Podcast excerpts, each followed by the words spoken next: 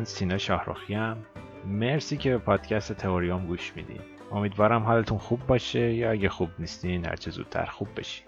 داستان این اپیزود از تئوریوم راجع به یک موجود افسانه‌ایه. موجودی باهوش با دندونای تیز و بدنی پشمالو و دماغی خیس و البته قوی که سالهای سال سایه به سایه ما انسانها رو دنبال کرده. و یکی از اهدافش اینه که بیاد روی مبلای ما لم بده. بله درست حد زدین. این موجودات افسانه‌ای سگها هستند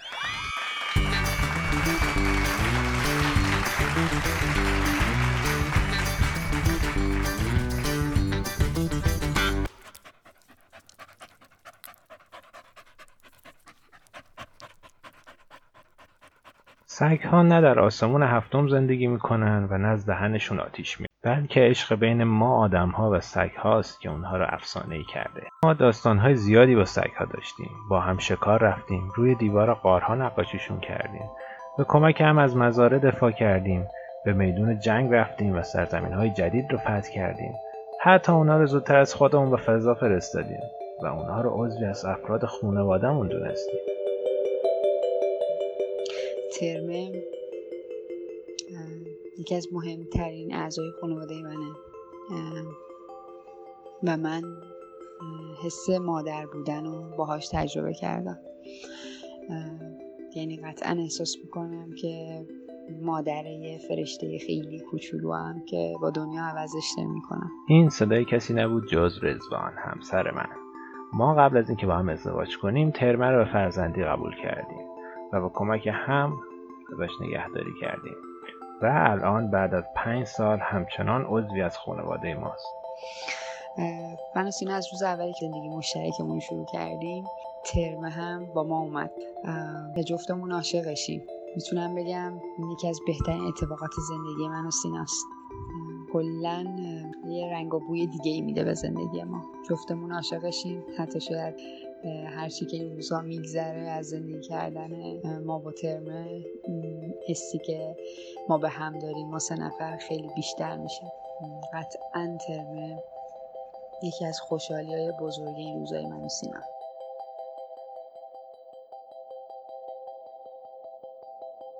اما این موجود با این همه حس خوب از کجا اومده؟ برای جواب به این سال رفتم سراغ یه آدم با تجربه. لحاظ علمی اصلا می‌دونی چرا آدم عروسک نگه میدارن؟ یا چرا مثلا چشمای عروسک انقدر درشته؟ یه چیزی گوش داده بودم راجع به اینکه چشمای درشت باعث گوگلی تر شدن میشه و اون حس مادرانه و اینا رو دقیقا. بچه ها هم نگاه کنی بیبی ها بچه های کوچیک نوزادا چشماشون خیلی درشته به نسبت کل کلشون مسیرهای نورونی توی ذهن ما هست که چشمایی که نسبتش نسبت به سایر اعضای کله بزرگتر باشه ما بهش یه حس محبت داریم. بهش آسیب نمی‌رسیم گوگولیمون میشه. به نظر سگا مثل عروسکایی میمونن که حرکت می‌کنن ارتباط می‌گیرن و کار انجام میدن برای زندن. عروسک های زنده ای هستن. دکتر خودتو معرفی نکردی. من دکتر که تو میگی خب آره دیگه. دکتر بابک همایونی هستم. دام پزشکم و چند وقتی که علاقه من شدم به رفتارشناسی سگ ها یه فلان با سگ ها کار می‌کنم دیگه. قضیه اینه که بحث هورمون اکسیتوسینه.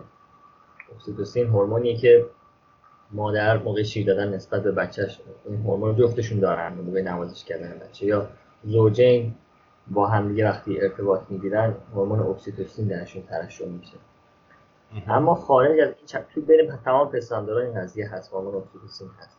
اما بین دو تا گونه هیچ وقت اینطوری نبوده که دو تا گونه از طریق ارتباط برقرار کردن اکسیتوسین ترشح کنن. فقط توی انسان و سگ این تکامل رخ داده. به وقتی ما به چشمای سگمون خیره میشیم هم سگمون هم ما اکسیتوسین ترشح می‌کنیم و حس محبت و اعتماد بین ایجاد میشه. و این اتفاق خیلی جالبه که بین ما و سگ ها اتفاق افتاده و مثل دانشمندا میگن که سگ ها اومدن این توانایی ذهن ما و این سیستم هورمونی رو دزدیدن از ما و اینکه خودشون رو جا کنن توی کامیونیتی انسان ها و خب این سگا از کجا آمدن که اینو دزدیدن از ما؟ این شیطونا گرگ بودن اول. بعد شدن سگ.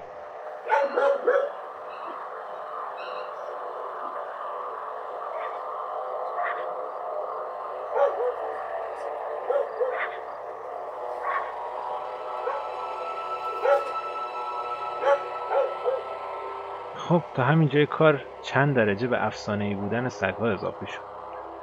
گرگ هایی که اومدن و ساختار ذهنی ما رو دزدیدن و تبدیل به سگ شد. من از چند تا دیگه از دوستام که سگ داشتم خواستم که تجربهشون رو من در میون بذارم. و تیکه های کوتاهیش رو آماده کردم تونین گوش بدین اصلا قابل توصیف تو یه دقیقه نیست. دیدی واسه من یه فرشته پنجه داره بدون باله که من مامان شدن باش تجربه کردم. من قبل از داشتن اشنوکی همش افسرده بودم ناراحت بودم به فکر خودکشی بودم و این حرف. وقتی 13 سالش بود همه می‌گفتن وای این دیگه خیلی پیره. ولی من همون موقع آرزو کردم که از سالهای عمر من کم بشه و به فیدل اضافه بشه. نمی‌دونم از من کم شده یا نه ولی فیدل هنوز پیش ماست. 13 ساله که یه بچه کوچیک داریم چون این بچه کوچیک. احتیاج به مراقبت داره. هر روز باید بره بیرون. میبرمش جیش کنه یا پیپی کنه اونجوری که اون پیپی می‌کنه انگار خودم راحت میشه و این چه قشنگترین صحنه سر صبح درمانگر منبع انرژی. یعنی واقعا زمانی که انرژیم تموم میشه ازش کلی انرژی می‌گیرم. وفاداری صفت بارز این حیوانای دوست داشتنیه. چون من کلا آدمی هم که حالا خیلی اهل در دل کردن و حرف زدن و این چیزا نیستم. اگر هم حرفی داشتم با سگم حرف می‌زدم. و من احساس کردم که چقدر داریم به هم وابسته میشیم. و سگ به نظر من مهربون ترین و دریا دلترین موجود روی زمینه.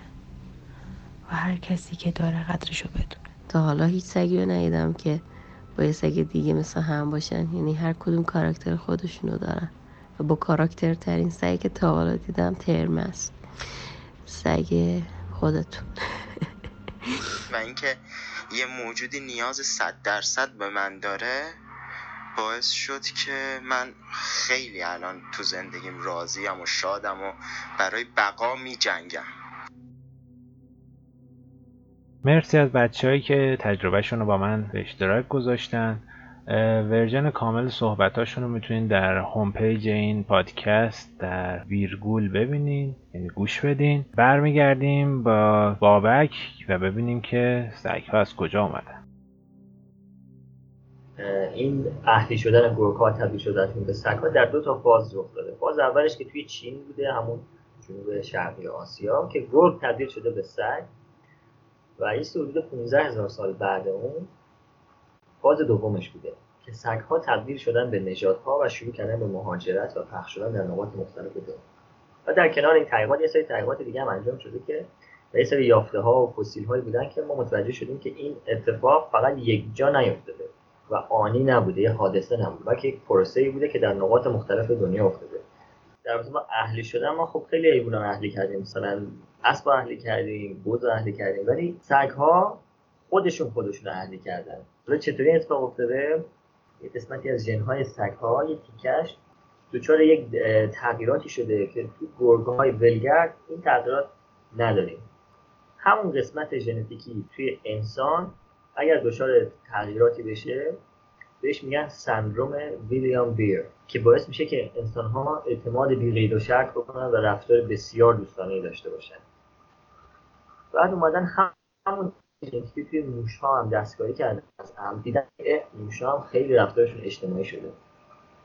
و همین تغییرات رندومی که توی این قسمت ژنتیکی سگ ها بوده میگن این بوده که سگ ها تونستن روی مبلا و تخت راه پیدا یه اینجا سوال برشون پیش میاد. میگه چطور شده که انسان مثلا گرگ گرفته بزرگ کرده؟ طولش گرفته چیکار شده؟ چون که سابقه رابطه انسان با گرگ خیلی بد بوده. همین الان هم تو خیلی از روستاهای ما گرگ می‌بینن میکشنش.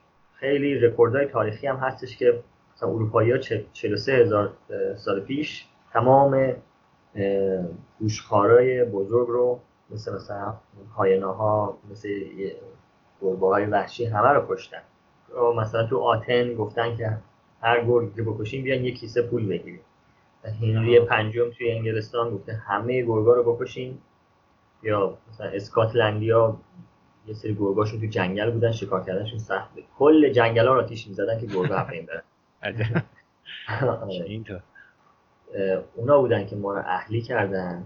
گرگ هایی بودن که با رفتار دوستانشون و چشای گوگولی مگولیشون و اون دم جنبونشون رفتار دوستانه نشون دادن و ما اونا رو اداپت کردیم و پیش خودمون بزرگ کردیم. و اونایی که رفتارشون اگریسیو و خشن بوده رو حذف کردیم.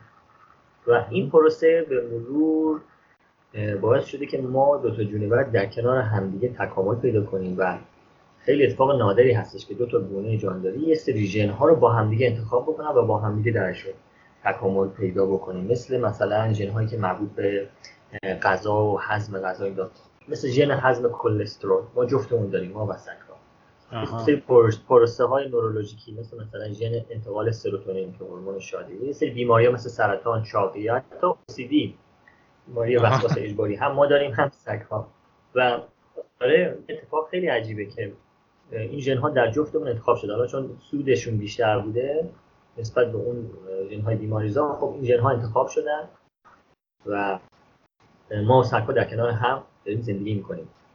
باز یه سری تحقیقاتی بعد از فهمیدن اینها انجام شده که مدن روی رفتار سگ و گرگ بررسی کردن. یه سری پازل و معما گذاشتن جلوشون. گرگ ها آزمون و خطا می‌کردن تا بتونن پازل حل کنن. یا حتی خیلی فیزیکی درگیر اون معما می‌شدن. جالب سگ ها در برابر پازل اولین کاری که می‌کردن برمیگشتن به صاحبشون نگاه می‌کردن. که ارباب چیکار کنم؟ این چیزی حلش. یه کمکی بکن و تحقیقات از این باب نشون میده که با اینکه اینا حیواناتی بودن که گله زندگی می‌کردن و توی طبیعت زندگی می‌کردن ولی یه سری توانایی هاشون و اون منتالیتی های گله رو دیگه یواش یواش از دست دادن و خیلی وابسته شدن به ما. از طرفی ما بهشون وابسته ایم و بسیار ازشون استفاده های مفید می‌تونیم بکنیم.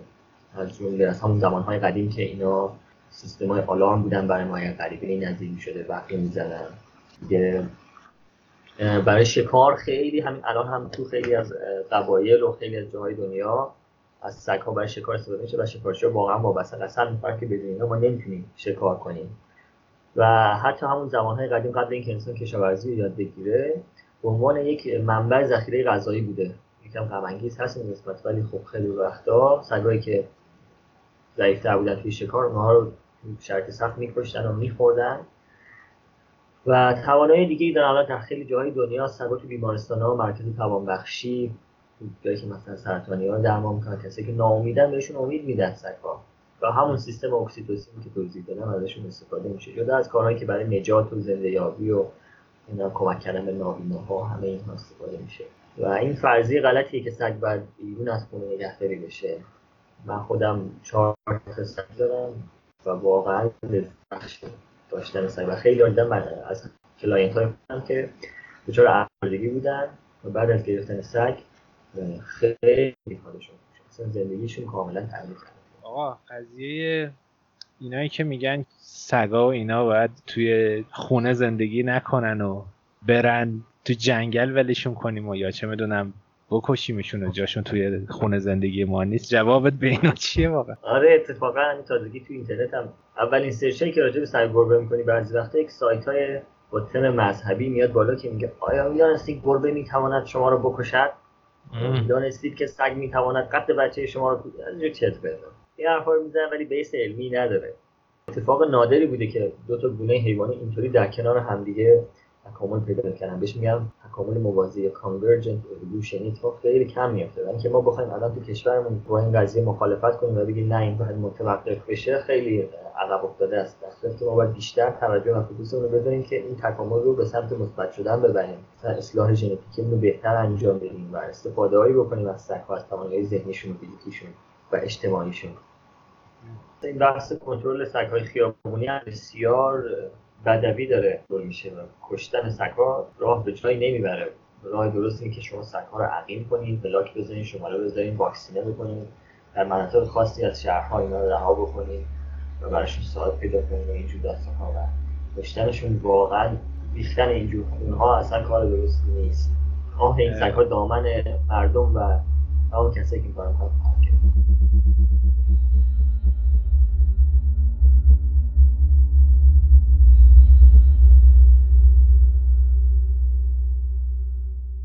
رفتار درست چی از اون شرایط؟ باید سعی کنن ارتباط برقرار کنن با همدیگه ابتدا و به همدیگه آموزش بدن به بچه هاشون آموزش بدن با آشناهاشون. و باید دقیق بشین در با این قضیه و یه سری از درآمد هم به عنوان کار خیریه صرف حمایت از اینها بکنیم. یا اگر تواناییش داریم می‌تونیم من خودم مثلا تو حمام الان سگ مریضی دارم شپش داشته. جرف داشته دارم درمانش می‌کنم دوا بهش میدم. و خب چه دارم حالا یک دونه رو می‌تونم کمکش کنم. هزینه داروش هم اونقدر زیاد نمیشه که بخاطر فشار بیاد و هر کس می‌تونه کمکی بکنه و مثلا پولی بزن کنار یا بتونه عقیم بکنن خیلی کار خوبی عقیم سازی سگهای بلگرد از اینجور کارها حالا غذا هم اگر می‌خوام بهشون بدن در این حال غذا دادن به تنهایی باعث میشه که اینا زاد هم بیشتر بشه طرفی. و خب بهترین کار اینه که در کنار غذا دادن به حیوانات بلگرد اینکه عقیم سازی هم انجام بشه که جمعیتشون کنترل بشه. و کمک کنم به زدودن این سری تفکرات غلط در رابطه با سگ‌ها. و حتی من فکر کنم قضیه می‌تونن اونقدر گسترشش بدن و دقیق بشن راجبش که حتی یه سری ضربان هایی که داخلش سگ هست یه سری که از سگ استفاده میشه دیگه نگم. مثلا دیگه که برای من نمیجوشه سر سگ توش بجوشه واقعا هارش تصویرش آره واقعا. بروتال متال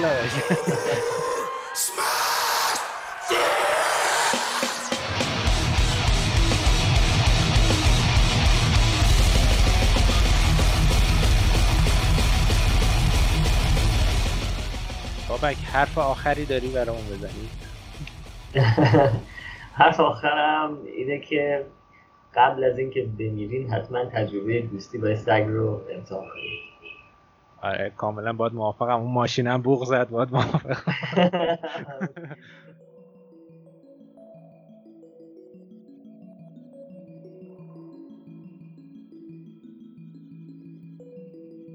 مرسی از بابک که تو این اپیزود با من همراه بود. بابک رو می‌تونید در اینستاگرام به اسم This is not Bob E I S I Z N O T B O B. دنبال کنید.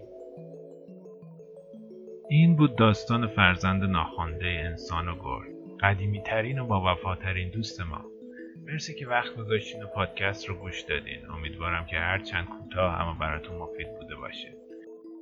می‌تونین این پادکست رو در ویرگول دنبال کنید همینطور ورژن کامل حرفای بچه ها درباره تجربهشون با سگ ها رو اونجا گوش بدین. پیشا پیش ازتون تشکر می‌کنم که این اپیزود رو لایک می‌کنین. تا اپیزود بعد خدا نگهدار.